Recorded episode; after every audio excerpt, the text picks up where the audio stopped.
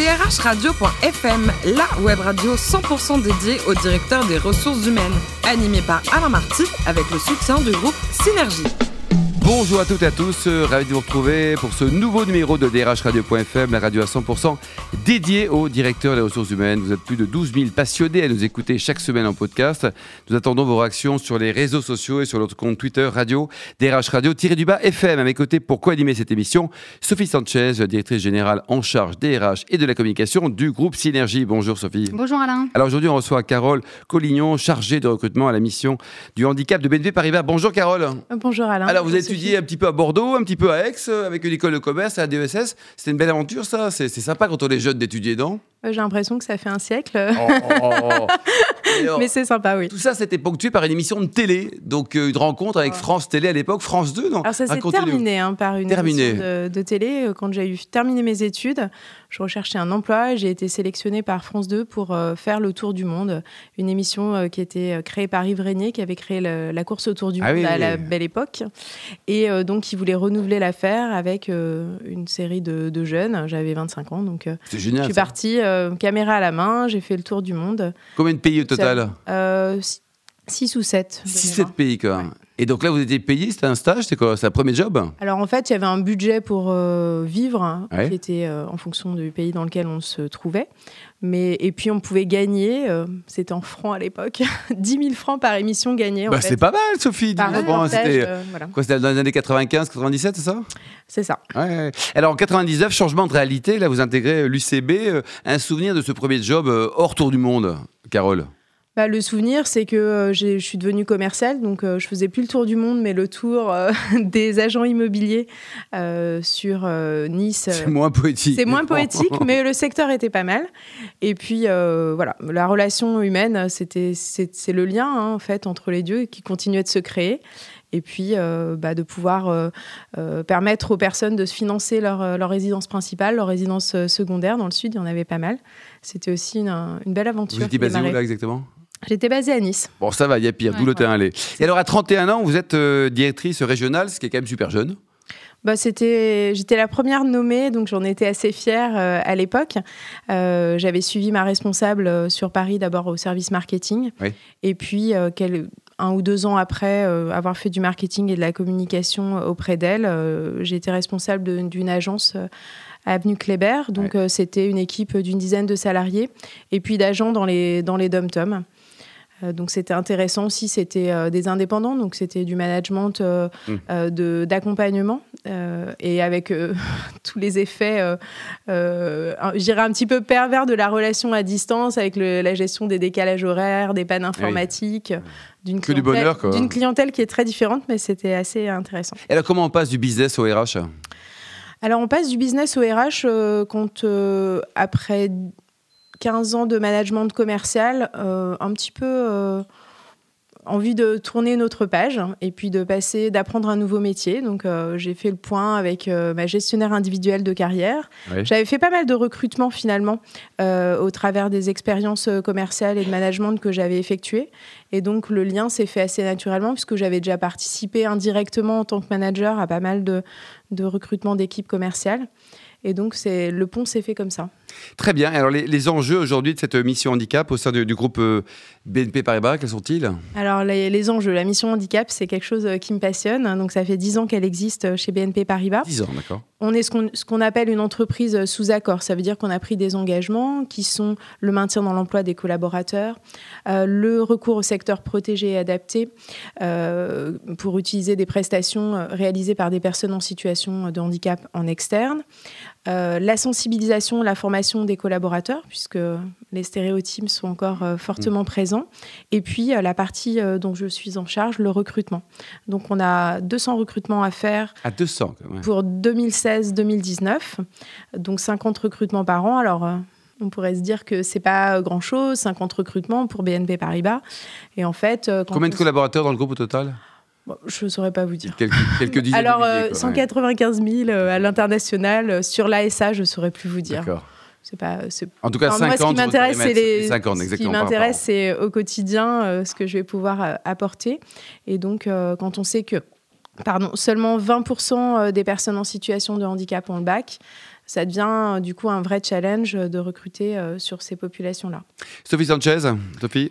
Alors, vous disiez que ça fait déjà un moment que vous recrutez. Alors, sans parler des candidats travailleurs handicapés, est-ce que vous avez constaté un changement chez les candidats sur l'approche qu'ils ont envers les entreprises dans leur recherche d'emploi ?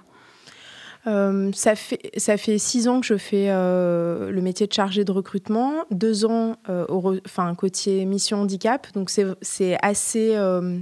C'est assez spécifique, je dirais, puisqu'on doit beaucoup accompagner les personnes en situation de handicap dans le recrutement, et on le fait par l'intermédiaire de coaching. Je dirais que c'est en termes de marque employeur, il faut aller de plus en plus vite, il faut renvoyer une image qui est positive, il faut avoir de la bienveillance et un accompagnement auprès des candidats, mais ça me semble être le minimum. Et eux, est-ce qu'ils ont changé ? Il y a de plus en plus l'utilisation des réseaux sociaux, de Facebook, d'événements. Les futurs candidats, ce sont des consommateurs quelque part comme les autres. Ils veulent que ça aille vite, ils veulent que répondre de leur smartphone. Les attitudes changent parfois. Là, j'ai recruté cet été... une personne en alternance dans mon service, j'ai eu 2 désistements. Donc, il y a un peu un côté, je dirais, un petit peu fast-food parfois du marché de l'emploi pour les candidats. Alors, vous vous êtes adapté et forcément, la BNP également, parce que j'ai vu d'ailleurs que la BNP fait partie du top 10 des sociétés les plus numérisées, c'est paru dans les Échos aujourd'hui.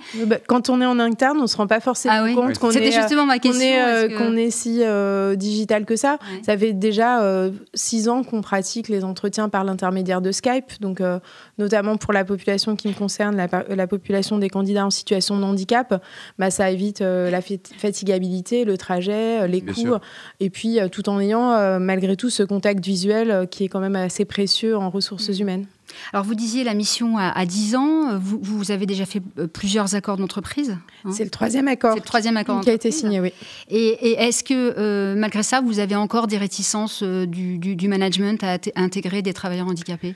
On a toujours des réticences. Quelques noms peut-être. Alors, j'ai pas de nom à vous donner. C'est un stéréotype, on en a tous. Et même moi qui suis de la partie, je pense que j'en ai encore. Donc, plus on parle des choses, plus les choses changent. Il y a de nombreuses sensibilisations qui sont réalisées. On a dans l'entreprise des sortes d'ambassadeurs qu'on appelle des correspondants handicap, qui réalisent des sensibilisations de parents selon leur environnement de travail. Donc ça va pouvoir peut-être être une conférence avec des personnes spécialisées dans le domaine, ça va être un arbre des préjugés, ça va être une sensibilisation au mal de dos, ça va être des sensibilisations sur les handicaps qui sont un peu plus, je dirais, visibles, avec des ateliers sensoriels. Tout ça, ça va... tout ce qu'on fait depuis 10 ans, c'est ce qui permet aussi de faciliter le recrutement. Et depuis 3 ans, on a atteint nos objectifs de recrutement parce que tout ce travail fait évoluer les choses petit à petit et fait son chemin. Mais tant qu'on n'a pas vraiment été confronté, soit à titre personnel, soit au niveau du professionnel, à des personnes en situation de handicap, on ne sait pas vraiment ce que c'est. Et puis, de toute façon, même si on l'a été, chaque personne et chaque handicap est tellement différent qu'il faut pouvoir s'adapter. Simplement, c'est permettre d'avoir une meilleure connaissance, une meilleure approche, un peu moins d'idées préconçues. Après, quand on est opérationnel et qu'on a un besoin de recrutement, il y a aussi la pression du travail, trouver le bon profil.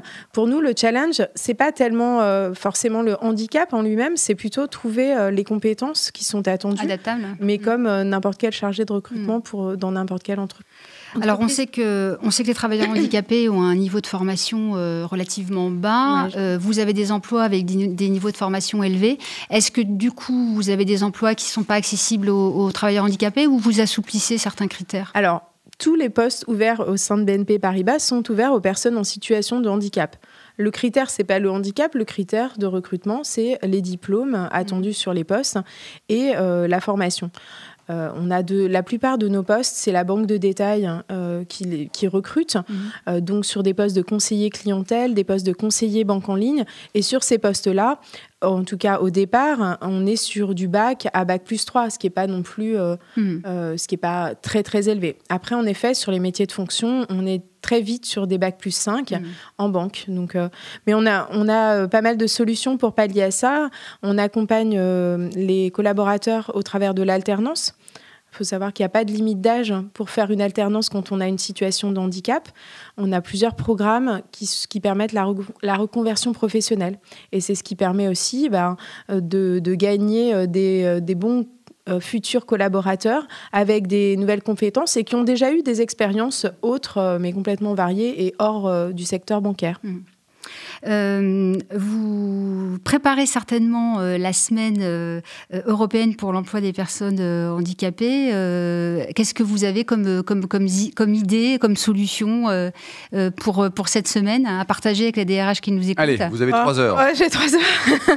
En fait, oui, je la prépare, mais je dirais, moi, c'est tout au long de l'année, la semaine de l'emploi européenne. Donc, cette année, malheureusement, le gros forum de l'ADAPT, qui était un rendez-vous annuel, s'est arrêté. Donc, il y aura un gros handicapé réalisé par l'ADAPT, avec honneur, je dirais, aux femmes. Il y a de nombreuses actions qui sont faites, en fait, en local. Alors, évidemment, tous nos correspondants handicap dont je parlais profitent de ce mois du handicap pour faire plus d'actions. Mais au quotidien, on fait déjà beaucoup de choses. Et finalement, pour nous, même si c'est un mois qui est plus chargé, on ne concentre pas tout sur le mois de novembre et sur cette fameuse semaine-là. Mmh. Vous êtes combien de personnes à travailler pour la mission? Alors, on est une dizaine de personnes et en fait, 2-3 par secteur d'activité. Donc, il y a 2 personnes sur la sensibilisation et la formation des collaborateurs. Il y a 2 personnes ou 3 sur le maintien dans l'emploi. On est 2, plus une personne en alternance sur le recrutement, un monsieur budget, puis notre responsable, Dominique Bellion. Une équipe sympa, quoi. Et quel regard vous portez sur tout ce qui est handisport, notamment les Jeux Olympiques? On est partenaire, BNP Paribas est partenaire de 2024, donc on a rencontré récemment et c'était vraiment, alors les noms, comme je ne m'intéresse pas spécialement au sport et même au handisport, on a rencontré tous les champions de ping-pong, les médaillés olympiques. Le tennis de table, je crois. Le tennis de table. Enfin, à notre époque, on disait ping-pong. Voilà, oui.